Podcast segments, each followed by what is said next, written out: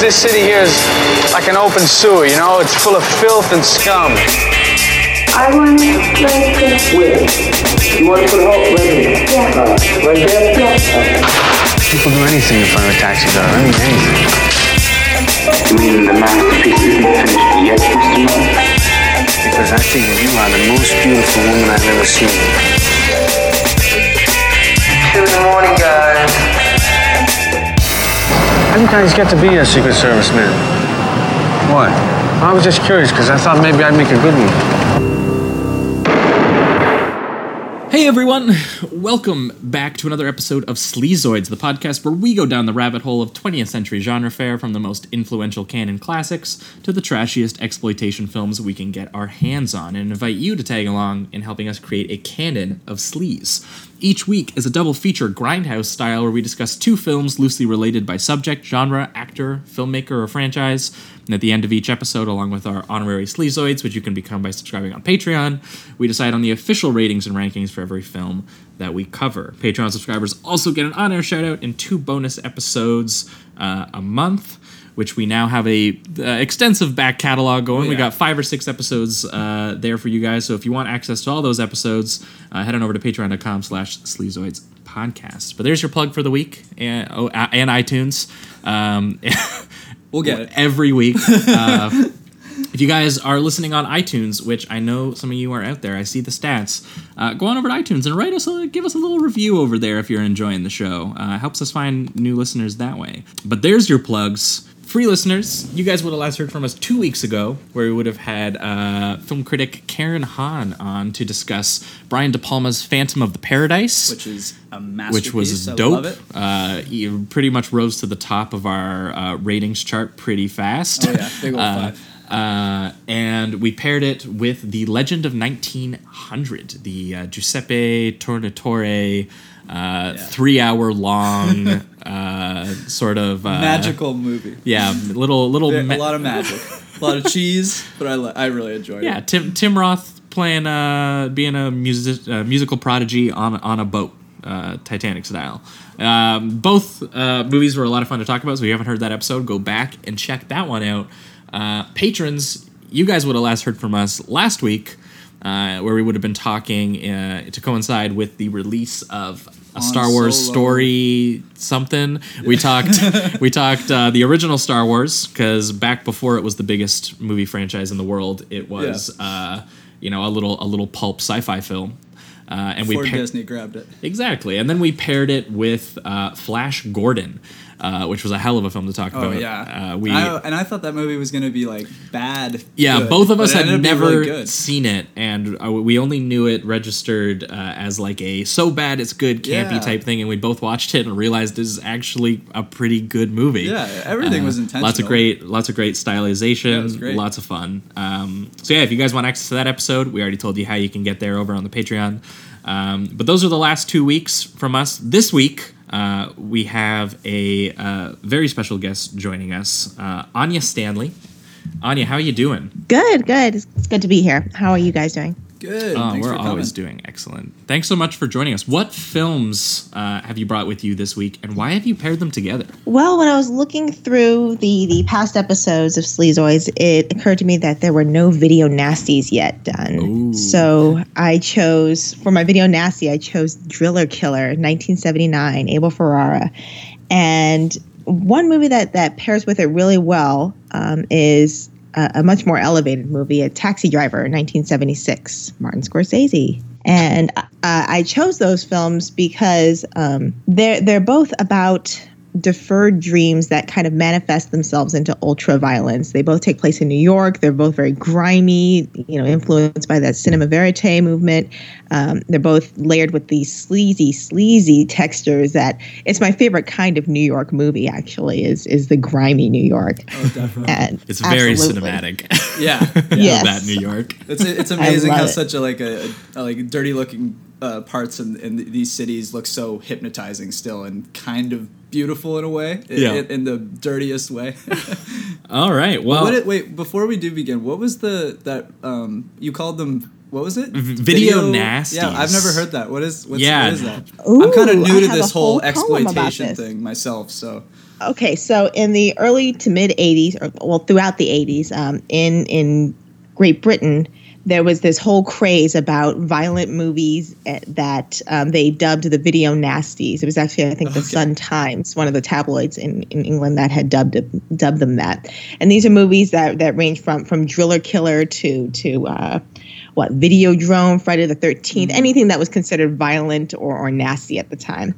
And they were really worried about that. They made the whole what about the children? Won't someone think of the children argument? What if these movies get into the hands of children? And so they would have the police raiding uh, video stores, video rental shops in England, confiscating these films. They actually passed a law um, in order to to facilitate that um, and basically censor these films. Crazy. And there was uh, over, over 100 films on this list, this list, and uh, Driller Killer was one of them. Taxi Driver was not actually.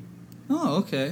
That's that's maybe it's just the the kind of like it, it's a very uh, aggressively violent movie like Driller Killer. Just the way the kills are. Maybe that's the difference. I don't know. I mean, the ending for uh, Taxi Driver, which we'll get into, obviously, is crazy. But yeah, Yeah, well, I mean, a lot of them also wouldn't distinguish much from from again trash versus art. Yeah. So Right. and and I, I think films that walked that line were really really perplexing to people who you know weren't Sure. well versed enough to tell the difference. Because Yeah. like you talk about Abel Ferrara now, like that dude is is is art.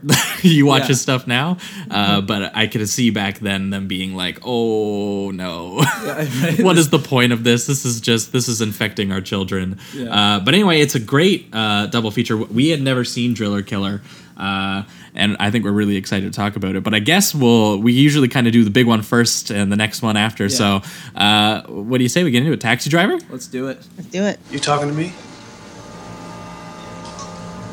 You talking to me? I don't know who's weirder, you or me. You talking to me? Well, then who the hell else are you talking? Talking to me? Well, I'm the only one here. I don't believe I've ever met anyone quite like you. Oh, yeah? You will never see a more chilling performance than this. Robert De Niro and Martin Scorsese's Taxi Driver. All right, we are talking Taxi Driver, the 1976 psychological uh, violent neo noir directed by Martin Scorsese, uh, written by uh, regular collaborator and uh, you know I guess a filmmaker in his own right, Paul Schrader, and film critic. Um, and the film stars Robert De Niro, of course. I mean, I do. I don't know that we have to describe this one. Yeah. it, it won the Palme d'Or in 1976. Like there was. This is not a revisionist thing. Like this was a big movie when it came out. Yeah. and it's still a big movie. Uh, you can find it in on the walls of dorm rooms everywhere. Maybe not always for the right reasons, but Yeah, uh, it, yeah. It, it, it's it's in. From what I have heard, a few people talk about it. I mean, people, you know, they It's in the they- public They look at movies differently. Like some people just like that, you know, they just want enter- pure entertainment, so they just w- wait for the violence. But um, no, there's a lot more to it than that, obviously. Yeah, well, the, the film stars De Niro as um, Travis Bickle, a uh, mentally unstable uh, Vietnam war vet uh, who works uh, at nights because he has some crippling insomnia. Uh, as a taxi driver in the, uh, as Anya already said, in the in the grimier, dirtier textured side of of New York City. But the thing that distinguishes him is he has this very seething biblical rage Yeah. uh, for the community that he is himself a part of, and I don't think he realizes his own place in. Yeah. Uh, I honestly feel like a bit of uh, like he does seem, especially in the beginning when they're just like hinting towards his past and, and things like that. He seems like he himself even understands that he needs to be busy all the time. He needs to keep himself focused on something, which is why he would do like the mm. six to six. And I honestly felt like that was kind of him, maybe not knowing for sure, but subconsciously understanding that if he doesn't have some type of direction, he's it's gonna lead him to do these terrible things that he constantly thinks about.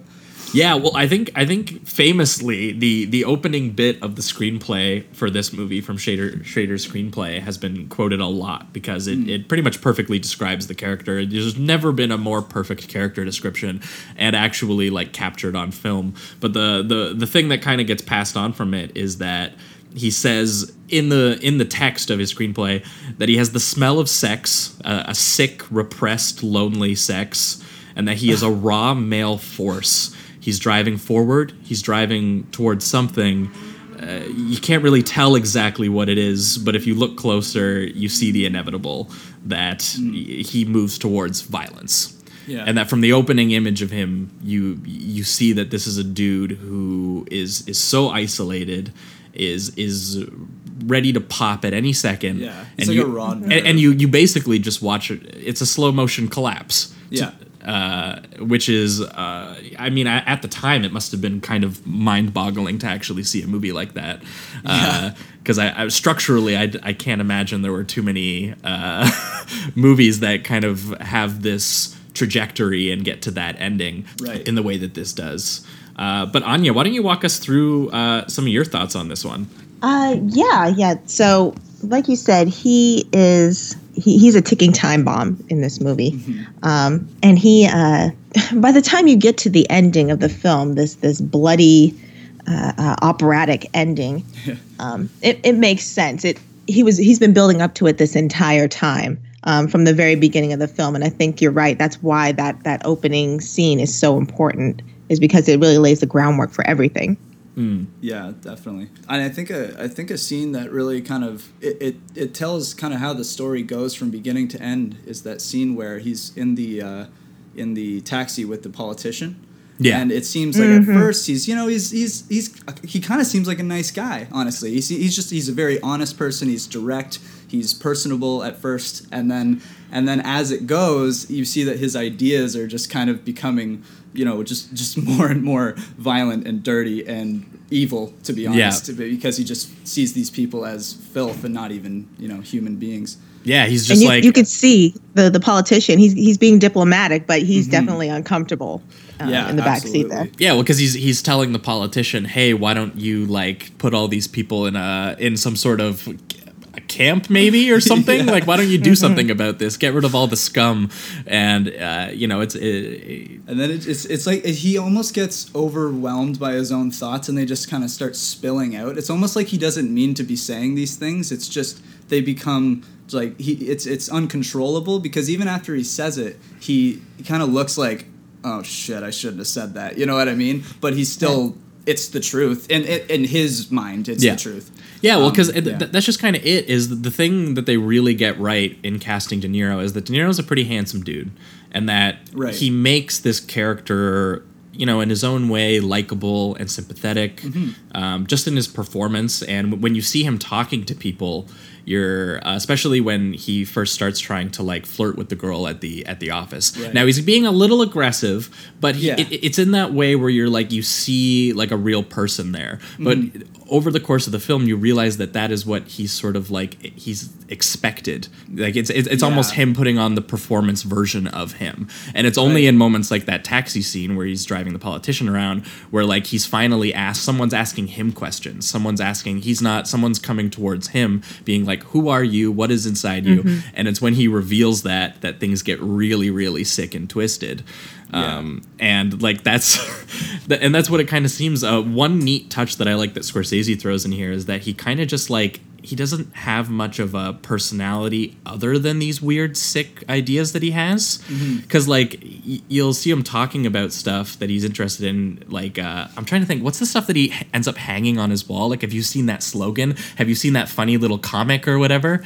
And Oh, and then and then he and then he makes it like define him. Like Yeah, I, I can't because he tells he tells her about a comic about where uh, one day I'll get or organized or something like it's a joke. Oh, yeah, and she doesn't get it. or Yeah, whatever, yeah, yeah. And then he has a, a cartoon poster of it in his room later in in the background because clearly he's just like he's trying so hard to find some sort of connection with people. Yeah. uh, and it, it's not working because again the only community that he's a part of is one that he hates and one that he doesn't actually understand, and you know one that w- when he tries to bring other people into it, he doesn't realize why it doesn't work and why it's weird. Like when he takes her to the porno on their first date. Yeah, which and is doesn't get such a weird scene. That's not a, a problem at all. Like he ju- he doesn't. There's not even a moment that he seems like he's questioning it. Like it's like, yeah, this is what you do. You know, you just this, you- this you- is you- what I do on a normal Friday. So why wouldn't I bring my gal? You know, what I mean? you take a girl to a movie, right? I found those scenes to be more social, more unsettling than than Yes. the shocking ending, just because they're so socially awkward. Yeah. Uh, the, that scene and then the the scene um, a little bit later when he um, he tries to call Betsy later on um, after she kind of storms off. Oh, right, I And forgot about that. He he's calling her and he's trying to kind of finesse a second date and she's not having it. We only hear his end of the conversation right. but you can tell that that she's she's not into it. And eventually Scorsese kind of pans away as we still hear the conversation talking as if we can't stand to be in the room any longer during this awkward moment. well, it's 'cause one of my it's favorite almost parts so of the pathetic That's a that, that, cool that, that the yeah. camera. It seems like the camera feels bad. That it's like we, Right. we are showing a really vulnerable moment from Mm-hmm. this dude. Uh, And you see it even previously when he, granted, he makes the mistake once again of asking a girl out in a porno theater, but but he, you know, he goes up to the clerk and he's just like, he's like, you know, just can I get your name or something like that? Yeah. And Oh, and she's hard not deny. There's it, like, no. yeah, get the fuck out of well, here, because she clearly she gets that a lot, right? Right. Oh, of course. And I don't think I could be mistaken, but I don't think the movie tells you he's in an adult theater yet. So when you Oh, see it at first, I was thinking like I kind of felt bad for him, but then I, I my brain went, oh yeah, he's in a porno theater, dude. Like she, she gets all kinds yeah, of like, weirdos she coming would up get to this her. yeah. all the time. So of course she'd be like, dude, fuck off. You know what I mean? She was like, even if it is genuinely sweet, like there's no way Yeah. for her to register that. Right. The movie just does such a good job of going back and forth with you, where it's like, I want to feel for you, man, but you're going You're too so far and you're up, so dude. weird. Yeah, exactly. Because I get it. Like I get. I. I mean, I don't get where he's coming from, but you can. Um, you understand why he is the way he is. In some His small way. isolation, in a in a general sense, is something that a lot of people feel. Yes. and I think that that is what Scorsese eventually That reach for uh, like underpins. human. uh, yeah, they're just loo- connection. looking Yeah. for something, and that what you find is that a sort of rejection, a fi- uh, a, lack of connection, and being in your own head that much can lead to some really, really twisted, disturbing. Uh, Yeah. spots and can really fuck up your perception of just about every interaction you have with people. Yeah. And that's what it eventually does to him is that he, at, at that point he thinks that he's trying and he doesn't re- register why it's not working to the point where he thinks that he's just like fuck it. I'm just gonna mm-hmm. do you know i'm gonna go buy a bunch of guns. Yeah, because I maybe mean that's the that turning point is when he like goes into the building to I think try to talk to Betsy and Yeah. they kick him out mm-hmm. and he you can tell He's he's, so just he's about desperate, to like punch that Afro dude. I can't remember his name, but uh, the guy with the Afro dude works just fine. Yeah, Yeah. that- that's fine. Uh, but uh, he he looks like he's just about to ring him one, and then uh, you know obviously he's got to get out there because they're trying to get the cops and stuff. Yeah, he's just got that's kind of his turning point. again he's got this uh, he because schrader called it a raw male force Hmm. he, he's just got some sort of force and he's looking for a space for it to go Yeah, and you can see that he's trying and failing to put it in so many different areas that he thinks is the right place for it to be Yeah. and he's always fucking it up. And then you know what eventually he finds is, is he like I, I think it's a great scene is the one where he's finally buying guns for the first time. Oh, and he's like finally he's he's just like he's found a spot where a dude is trying to sell him. And he's like here's a real human connection with this dude who's selling me guns. Yeah, and then I what I love too is at the end of that scene, he kind of has this moment where I think he realizes that he's just dealt like literally did a deal with someone he finds is the scum of the city Yep. that he hates so much. Yeah, he's the part of the repulsed by it, yeah. Because at the end, he, the guy's like, "Hey, you want some downers, some uppers, some heroin, some like." He has like just a, pl- a plethora of, of just Yeah. like He's a like, "I'm not interested in that stuff, just yeah. a list, like Yeah. so. Yeah, I think he then realized kind of in order to for him to get this kind of weaponry, he had to deal with the scum that he's u- gonna use this weaponry against eventually. So it, that was kind of interesting. Yeah, and he and he's got some. uh, I mean, just in general, some real.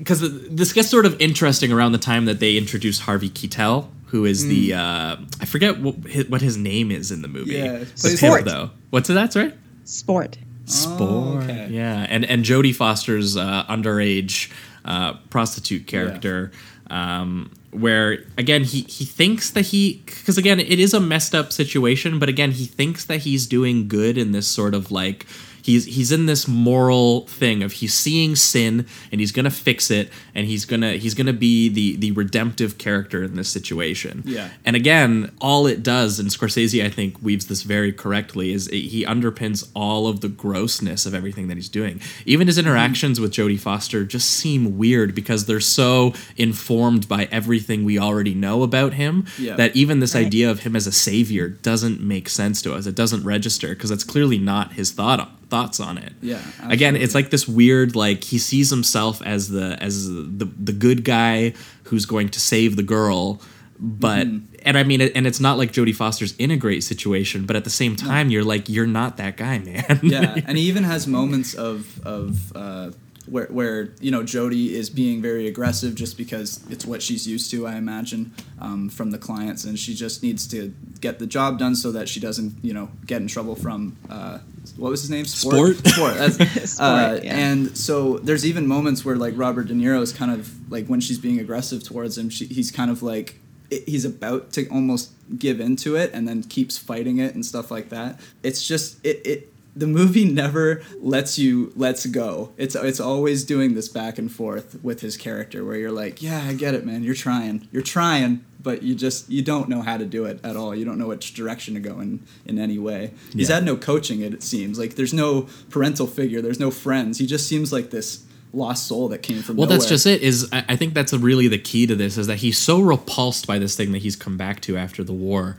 But again, it's the only thing he interacts with. So it's the only thing he's learning lessons from. He's watching pornos, which Yeah. man, it's not going to give you a great relationship with women, man. It's just No, not. no. And he the, he kind of highlights that in his phone call or in his narration later, where he's like, "Yeah, women, they're they're like a union Mm-hmm. or whatever, like like disparagingly." And again, he's not pro worker either apparently even though he is himself could be part of a taxi union Oh, what, when was the part where he when he wasn't oh pro worker? no when he was talking about uh like disparaging women as in like they're all a union like they're Oh. like they're keeping everything away from him like I he's gotcha. he's got to like negotiate like a Right. relationship or sex or anything like that That's what he almost feels like. It almost feels like a deal to him in some Yeah, way. Like everything is he almost has to transactional. manipulate people Yeah. into these relationships rather than just letting them naturally occur. Yeah, it's very. I guess the the modern term for it is is incel behavior. Yeah. Um, uh, which a brief uh, look online, and you do not want to know the places that I looked, but I'm pretty sure I'm on a watch list now.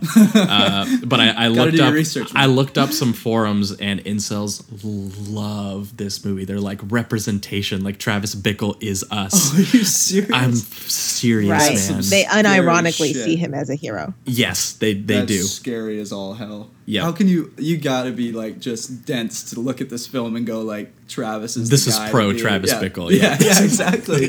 like at the end, I mean. It, uh, I guess what I don't know. Yeah, I At guess we'll end get when, there. When yeah, because I mean, there's a lot to talk about within these last like half half an hour. Uh, but when at the end, I mean, he does the boom to himself like three Yeah. times. Does that not give you a, a kind of a significant tell that this guy's an unhappy person who? Right. He's rejecting see- himself. Yes, exactly. Yeah. exactly. Yeah, they, they see him as this tragic hero when I don't even think he sees himself as that. Yeah. If anything, he uh, sitting in the blood and sitting in the carnage. He even goes, "Holy fuck!"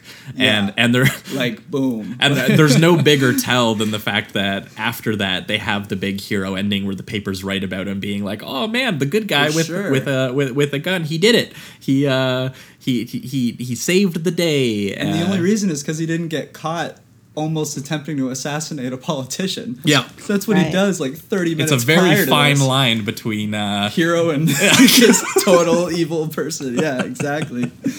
The whole ending is like this commentary. Oh, commentary on uh, like a cult of celebrity. The very thing that that the the incel sort are doing in celebrating him as a character. Yeah, because it's kind of like get your like even if it's for the worst possible thing, I guess get your name out there. You know what I mean? Become, Yeah. Become the the famed whatever it is or Yeah. infamous. Right? and I, I yeah i think i think it kind of speaks to like what what people want like what people actually value in that in that sense it's sort of like the same ending that scorsese does in in king of comedy where in that de niro takes over a uh, uh, he takes hostage like a on a live broadcast of, Oh, of a. TV of a comedian, uh, and he ends up getting the job after doing that because they were like, "We liked your stuff, kid." Like, Oh, like it's the same thing. Like it's it's the same idea of like the they're rewarding this behavior with the you know because it's it's very It just worked out the proper way. Ex- yeah. And it, like it- it's almost people watched it they saw the energy they liked it they Yeah. they they were attracted to it in its own way and uh, they obviously also don't have all the information at the same time Mhm. uh, but they're willing to elevate it and yeah it's it's a really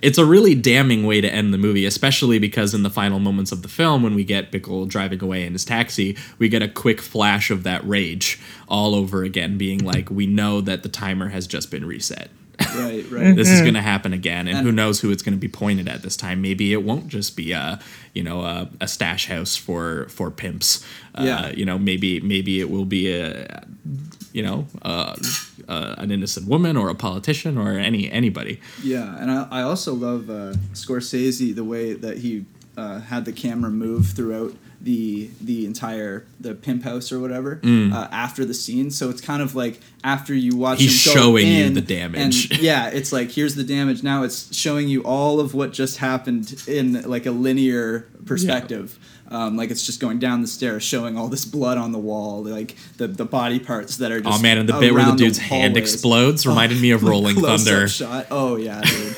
absolutely.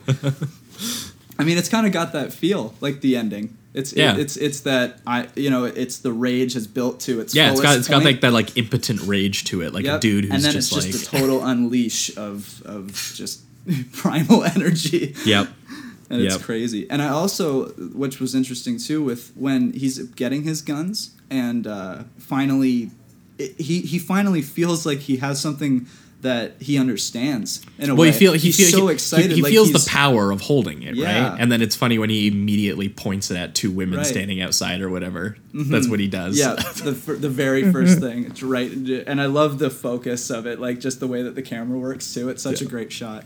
Another scene where they kind of they they kind of tell him they try to tell him it was all the cabbies who who in themselves you know they have a lot of they, they say a lot of shitty things a lot of slurs a lot of whatever but it seems like that's like the one little community that maybe could have saved him if he just latched Yeah, on. and, well, and even and even they don't really seem to like him that much. Like they No, like they but like, even they the t- one guy does say like, dude, just I, I, I would give anything to be you right now. Your your youth, your freedom. Just go have a beer, go get laid, man. Just just stop.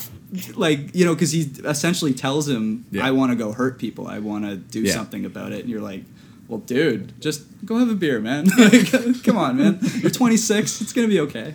yeah, again, again, it kind of returns to that the the biblical side of it that he's just got this seething, uncontrollable rage that seems weirdly political, but also just like at, at everything. Mhm. Uh, again, uh, but his his connection to that community also, you know, it just again he's learning all of his lessons from it. So it's just it's a weird, a really weird case of where he's he's looking outward thinking that he's seeing outward, but really seeing inward. So again, that's when he points the gun at himself, as he's like, "I, I am the thing that I'm trying to now kill." I am the filth. Yeah. Yeah. And, and I think it's his first. I think he's once again. I think he's always subconsciously had it. I do feel like he's kind of.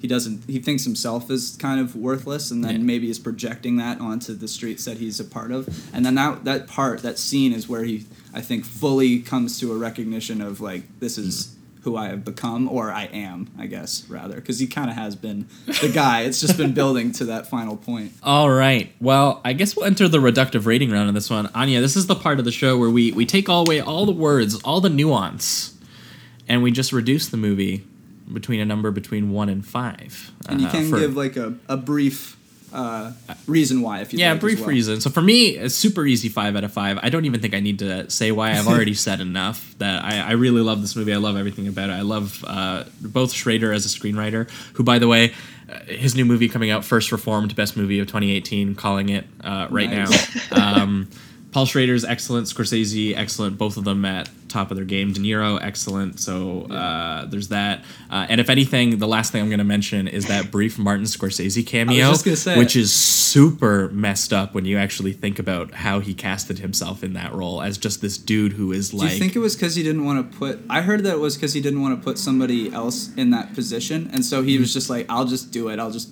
Yeah, well, because bullet," he knows like- it's a completely irredeemable role. Yeah, Uh, exactly. and it, it, it's a dude who even Travis looks at him and goes, "Dude, like really? Like Yeah. that's a little that's a little far." I- because I dude, he's he's the end, so racist that he's like, "I'm going to kill my wife just because a black person like touched her." Basically, like it's it's unreal that Scorsese actually like gave made him have those lines for himself. I can't Yeah. imagine putting Mhm. yourself in that place to I did that. see though. I thought at the end when it showed uh, De Niro kind of staring up at the at the um, Mm-hmm. at the window. I, I don't know. Is there's something about his eyes that made me feel like he actually would have been fine with Oh, doing yeah. it because he'd be like, you know, he, they're part of the filth or whatever. Yeah, know? well, on, only at first. I think he was just shocked that someone Mm. was revealing their dirtiest inner thoughts just to him. like that because it's Yeah. it's pretty much right away. If, if anything, Martin Scorsese uh, pushes him on the path to violence, which is just a sure. crazy Mhm. bit Yeah. to include for himself. and he's the director. Yeah. so it's, that's kind of interesting too. uh, but Anya, for you, Uh, for me, it's an easy five. Very easy. That's it's. I think it did uh, what Driller Killer did, but uh, much better. and I, I, and, and, you know, I love Driller Killer as Yeah. well. I love you know Abel Ferrara, uh, but um, the the message here was delivered so provocatively. Mm. Um, and and filmed so beautifully. You know, it's hard to make something disgusting and grimy seem beautiful, but in his own way, he- uh, Scorsese managed to do it. And um, I, gosh, I've watched this movie like maybe.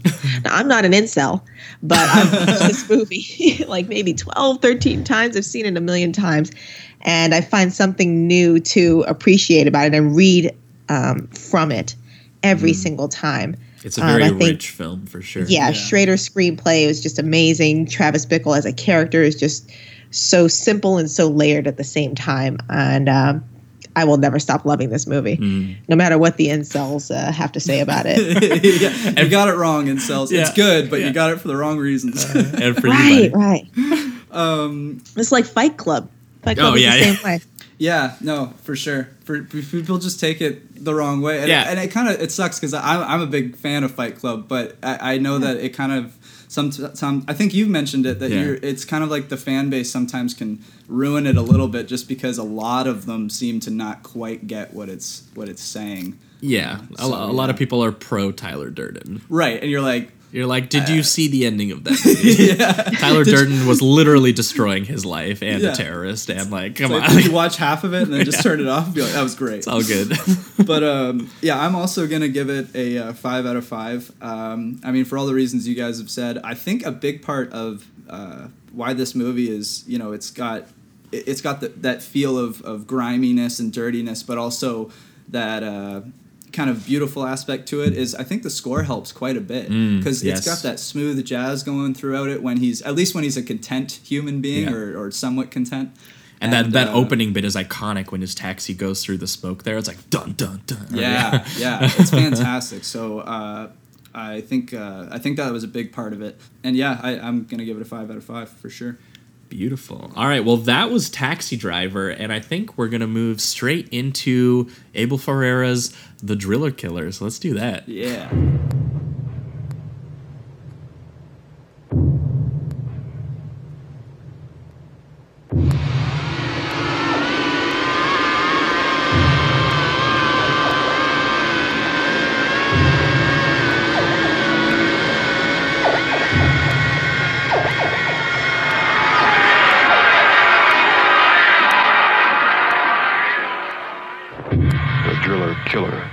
Coming, coming, coming, coming, coming. All right. So we are talking The Driller Killer, the 1979 uh, sort of uh, comedy horror by Abel Ferrara. Kind of. I mean, I don't think necessarily, but uh, There's some moments that are definitely It's absurd. comedic. Yeah. Like just because I think that's it. I think it's because of the absurdity and kind of the aggressiveness. Sometimes you're like you're so overwhelmed that you have to almost smile at it. Yeah, and I'm I'm not totally certain on this, but was this one of his earliest films, Anya? Yes, it was one of his early ones. This was before Bad Lieutenant. This was before Miss Forty Five. Um, Miss yeah, I think I don't know if it was his first, but it, it was definitely one of his earliest. Yeah, because uh, it, it seems uh, you know even a bit lo-fi even for him uh, by later films that he would make, uh, and it stars himself, which I imagine. Uh, you would only Oh, do for that's him? budgetary reasons. I didn't even. Yeah, that's him. oh shit. I, mean, I But- feel dumb. the, the thing that I think we'll get into immediately that separates this from Taxi Driver is Taxi Driver is the the breakdown of a dude who is who who is sick because of a lot of of both political and just general isolation reasons. This is the breakdown specifically of a creative. Yeah. Uh, and that's why it feels very personal to Ferrara, uh, who obviously himself is a creative. But th- this feels just like pure artistic uh, frustration, uh, i- Right. expressed in the, uh, I- I'm going to say a pretty gross way. Yeah. Uh, Instead of a paintbrush, he grabs a drill. Yeah, so it stars Ferrara as an artist, a, a painter who basically just goes absolutely batshit insane while struggling to pay his bills. Uh, yep. We've all been there. you know? Yeah, you know. Just hopefully he didn't grab a drill in the process. I don't know how he got this footage of me. Uh, yeah. Heavily inspired by yeah, your life. yeah. uh, but Anya, why don't you walk us through uh, this film? Okay, so like you said, this is an artist who's been driven to insanity while he's trying to pay his bills and work on his paintings, and he's looking after his female roommates who who apparently need babysitting. These are like childish women. Yeah, Um, yeah, and just apparently. like pretty much do drugs and eat pizza, and that's like and, and shower lives. That's or it. whatever it That's Yeah. yeah. And save plenty And of so- water. Yeah. Eventually, at night, he just kind of starts prowling the New York streets and killing homeless people at random with his drill. Uh, that's Which that's is like literally what the happens. movie. Yeah. This is it. What you get. This movie is is kind of like Taxi Driver in that both films feature failure and frustrations as a plot device. They kind of they drive all of the drama and most of the action.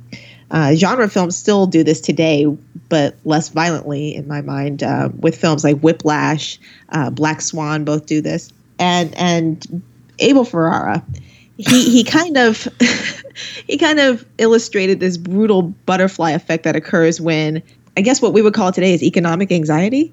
Yeah. Uh, When when it's when it's left kind of untreated and left to fester. Yes. And uh, this is way before you know uh, uh, Trump voters were were blaming economic anxiety for the crap that they were pulling. This guy did it here, but he did it with a drill and to innocent people. yeah.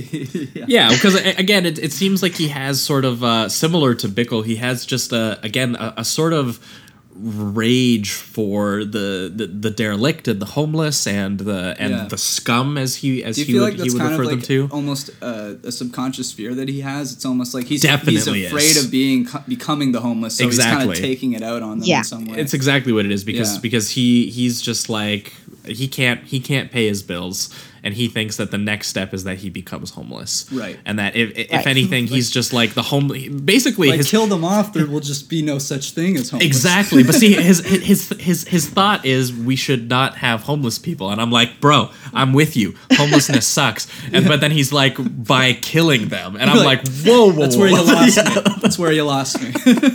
I'm like, if anything, bro, I just would hope that your rent was lower. Uh, so yeah, exactly. he's got a lot of stressors constantly needling him throughout the beginning of the film and he faces all this constant negativity over his work as, a, as an artist from the, the women that he lives with from his manager. And uh, the only thing that keeps him going is like well i'm going to sell this painting. I, I got this work in progress. I'm going to sell it. I'm going to be rich. It's this is my masterpiece.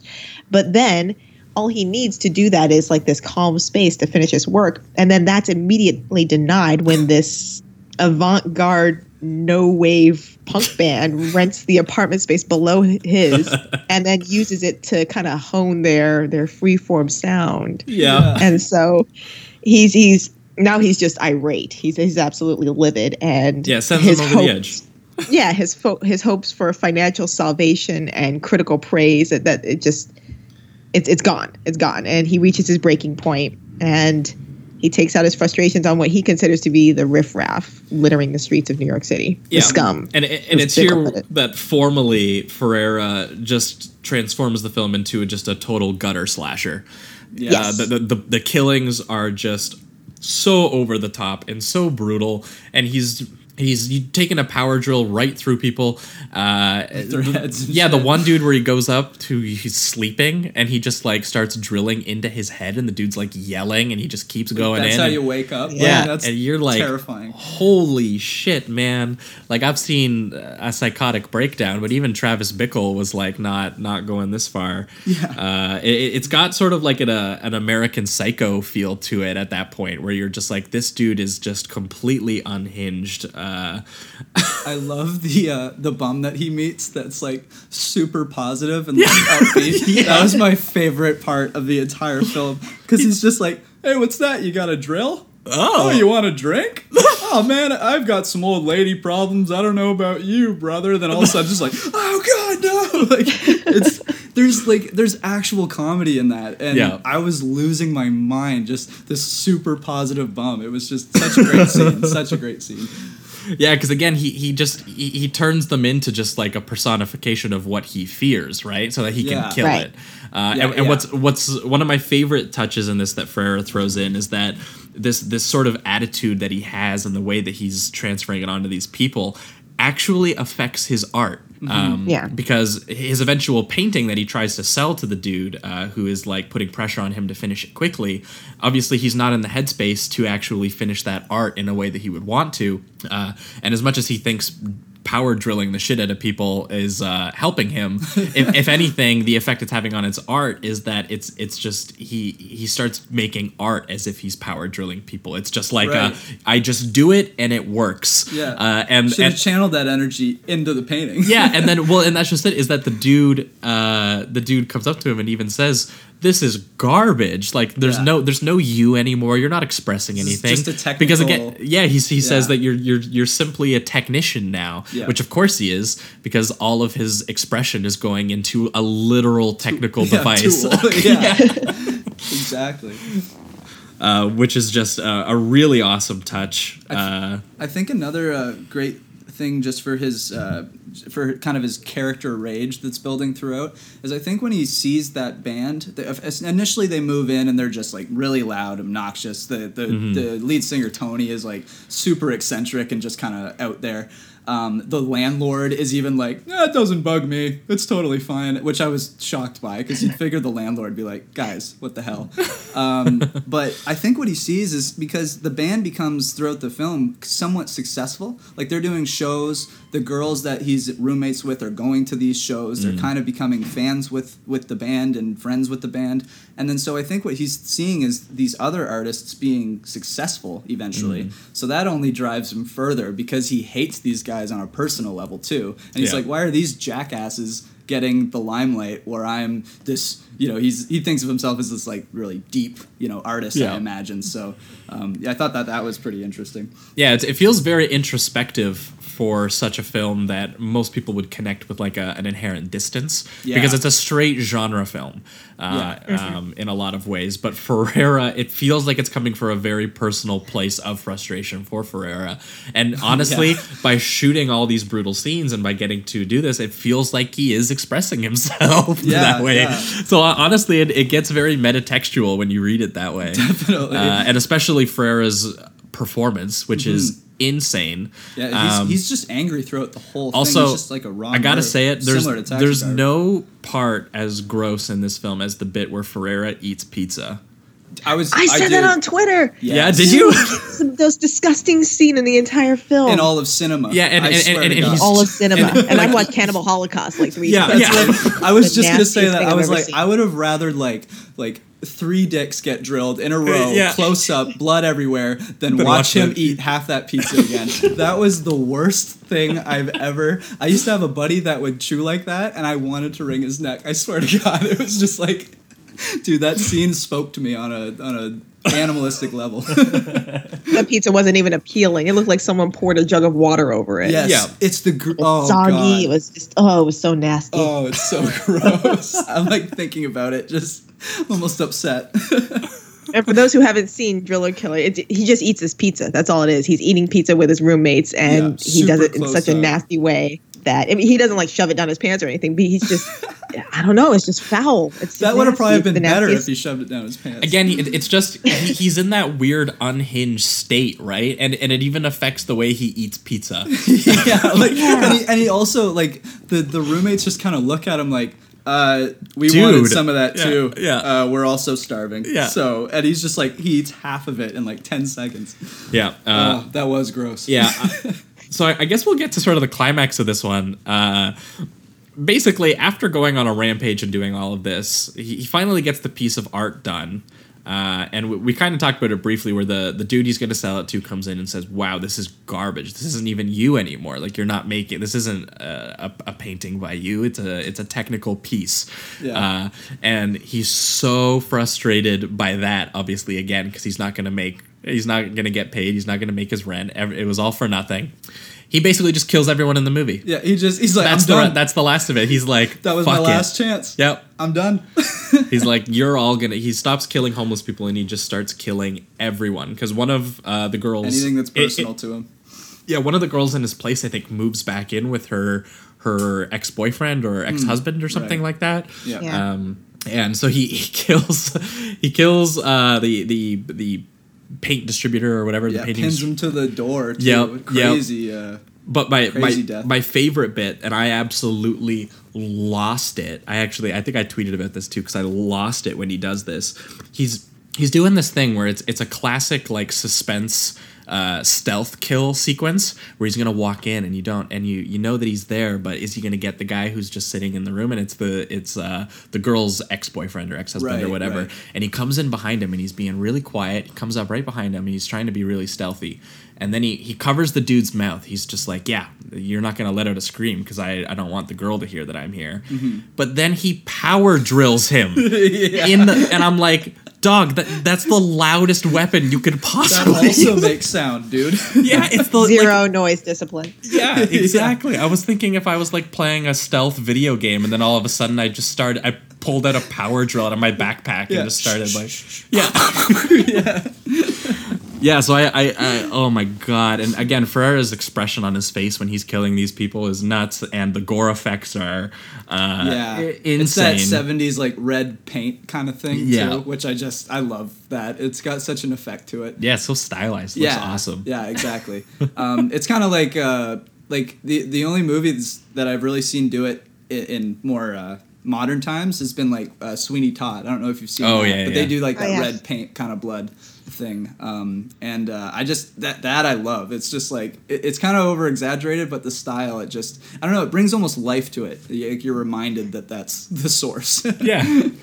And it's a huge contrast to Scorsese's uh, desaturated blood at the end of uh, uh, Taxi Driver, Very true. which he had to do in order to appease the MPAA, who threatened to give it an X rating. Oh, so we had to He make it up- darker essentially. He had to make it darker, which ended up making it look oh. even more shocking and, Yeah. and Yeah. disgusting. Definitely, because I think that's. Sorry. I mean, that's what blood really looks like when Yeah. it's getting into that kind of degree. So I mean, if anything, they they made it more violent for the film. Yeah, that's an odd Right, choice. yeah. that is odd. Yeah, well, because I think they didn't know at the time. They didn't know Yeah, that, the, the- like- the- that the sort of flashy Yeah. style that's over the top is actually less realistic Yeah, than so the your version brain that they asked won't them to do. like that Yeah. won't commute as much. You're just gonna like that's kind of why. Once again, it's not comical a lot of the time, but there are moments like there's the moment where the uh, the the two bums are are just talking like they're Yeah. just kind of like yeah and this guy was giving me a real hard time all of a sudden he just runs, Runs full in, speed yeah. into frame and just like tackles the guy with a drill basically it's just like there, there are some real uh, almost slapstick moments to this Yeah. um, and then the blood Which is a nice touch, to honestly. yeah yeah for sure it works really well for the film. Well, I guess we'll have to enter the reductive rating round uh, on this one. For me, Driller Killer, uh, I, I think it's going to be a four. Uh, Oh wow! Yeah, do you know what? I I liked it a, a lot as a personal expression from Ferrara, and and luckily enough for me, I was actually familiar a lot with Ferrara, and I hadn't quite seen this side of him before. That I, I'd seen Miss Forty Five, and one of uh, honestly an all timer for me, King of New York. Uh, is amazing. I still And- gotta see those. and his uh, vampire movie The Addiction. So I'm pretty familiar with Ferrara, and I had never seen honestly, he's he's a filmmaker I don't necessarily read as a personal filmmaker. So it felt really refreshing, honestly, to see a film both starring him that are, is very much about his own frustrations and done in that very lo-fi but still highly artful, stylized um, kind of filmmaking that he goes for.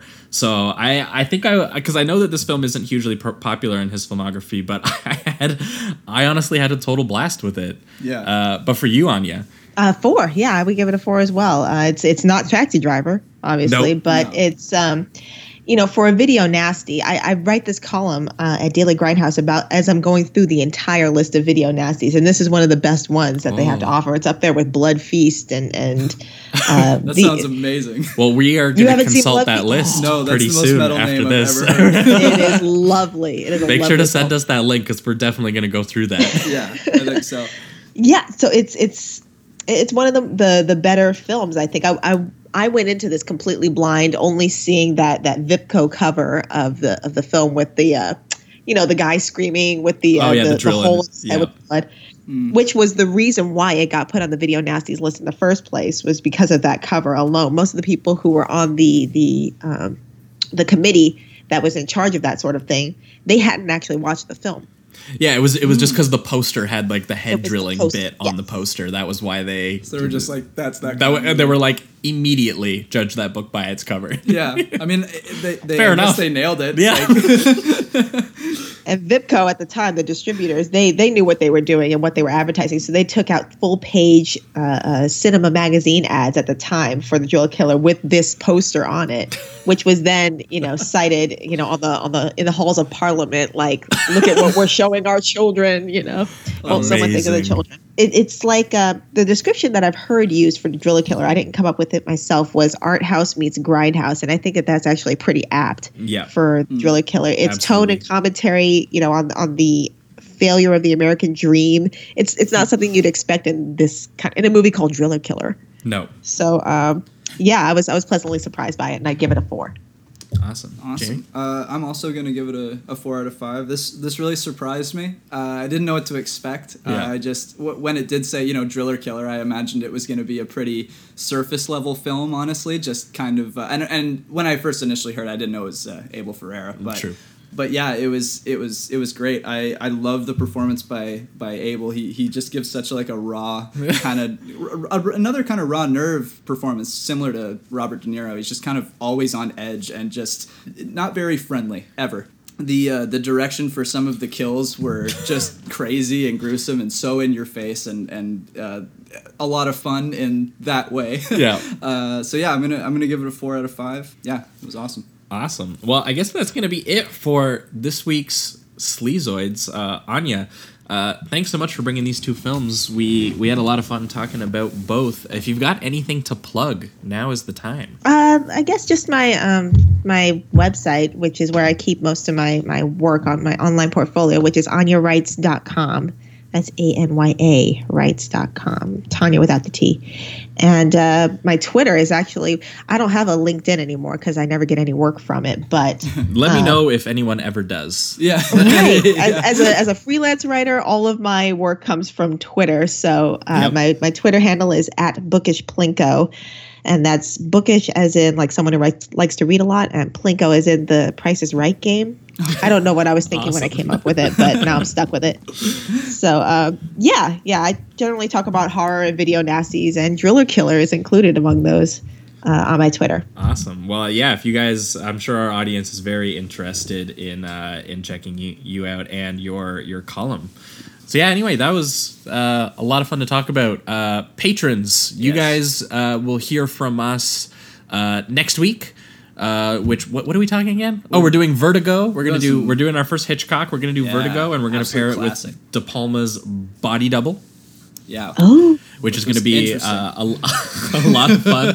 uh, and then two weeks from now, we're going to be talking. Uh, I don't. I don't. E- I don't even know if I want to say it because I don't want to spoil it. Oh, no. But w- okay, we're, we're going to do a we give a Stuart. hint? We're going to do a Stuart Gordon double feature, and we're gonna have a very, very, very special guest on uh, that you won't want to miss, uh, which you will see. In, Now I know what you're talking in about. uh, which you will hear from us uh, again in two weeks. Thanks so much for listening, uh, everyone. Again, rate on iTunes, go subscribe on Patreon for more episodes, Yes. uh, and that's gonna be it.